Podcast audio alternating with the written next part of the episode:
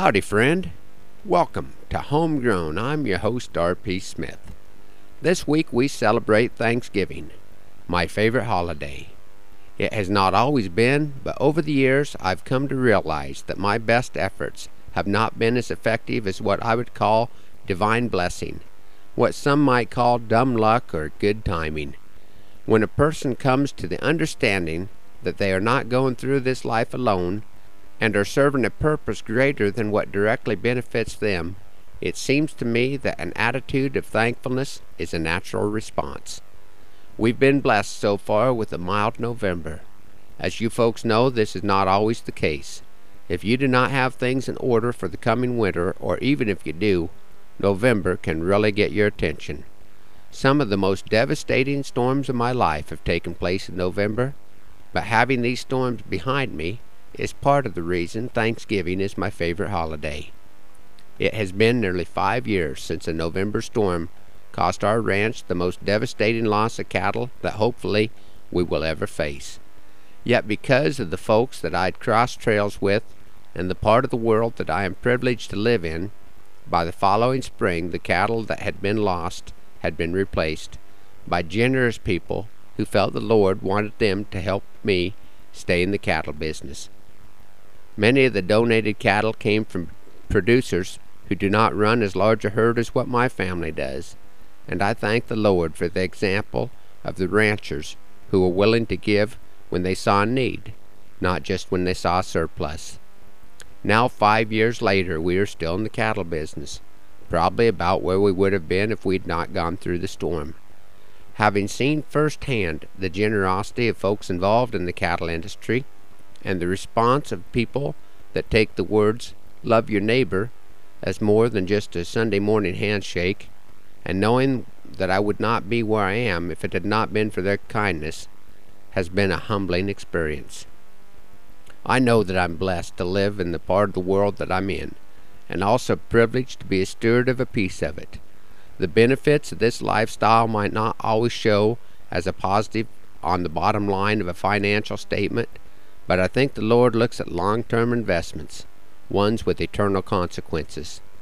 The way I care for the land and livestock is a reflection of the way that He cares for me, and the kindness I show and have been shown is made possible by that same love. I suppose it was that same attitude that inspired the first celebration of gratitude by our forebears. Not sure how it was all going to work out, but privileged to be a part of it. My favorite holiday is Thanksgiving. This morning I'd like to share a poem that I wrote quite a few years back. I call this one Trail Before Me. When I ride out here where it's quiet, sometimes I stop to see if I can hear the voices of the men who rode this trail ahead of me.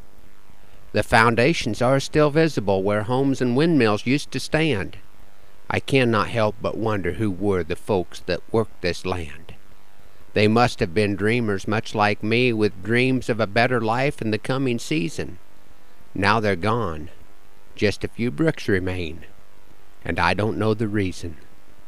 What of the men that came before the barbed wire fence and plow? Could it ever be so quiet that I could hear their voices now? Perhaps they rode for Print Olive bringing Texas cattle up the western trail before the storms that finished the open range herds, before the Homestead Act and rail. Can I hear the voices of the men who spoke in a different tongue? I do not know their names or tribes or how they raised their young, just that they lived from what the land provided, what they could take from the buffalo herd. The wind is moving through the blue stem. I thought it spoke a word. Then I think of the men I have known of their conditions and their choices, the lessons they have taught me, and I can hear their voices. The voice of my grandpa, who looked at death as an adventure, not a worry, while he waited for his Saviour's call. He built with his hands, he was in no hurry. Or the man that broke mules for Uncle Sam and others who have served their country well, who came back home and never shared the memories they can't tell.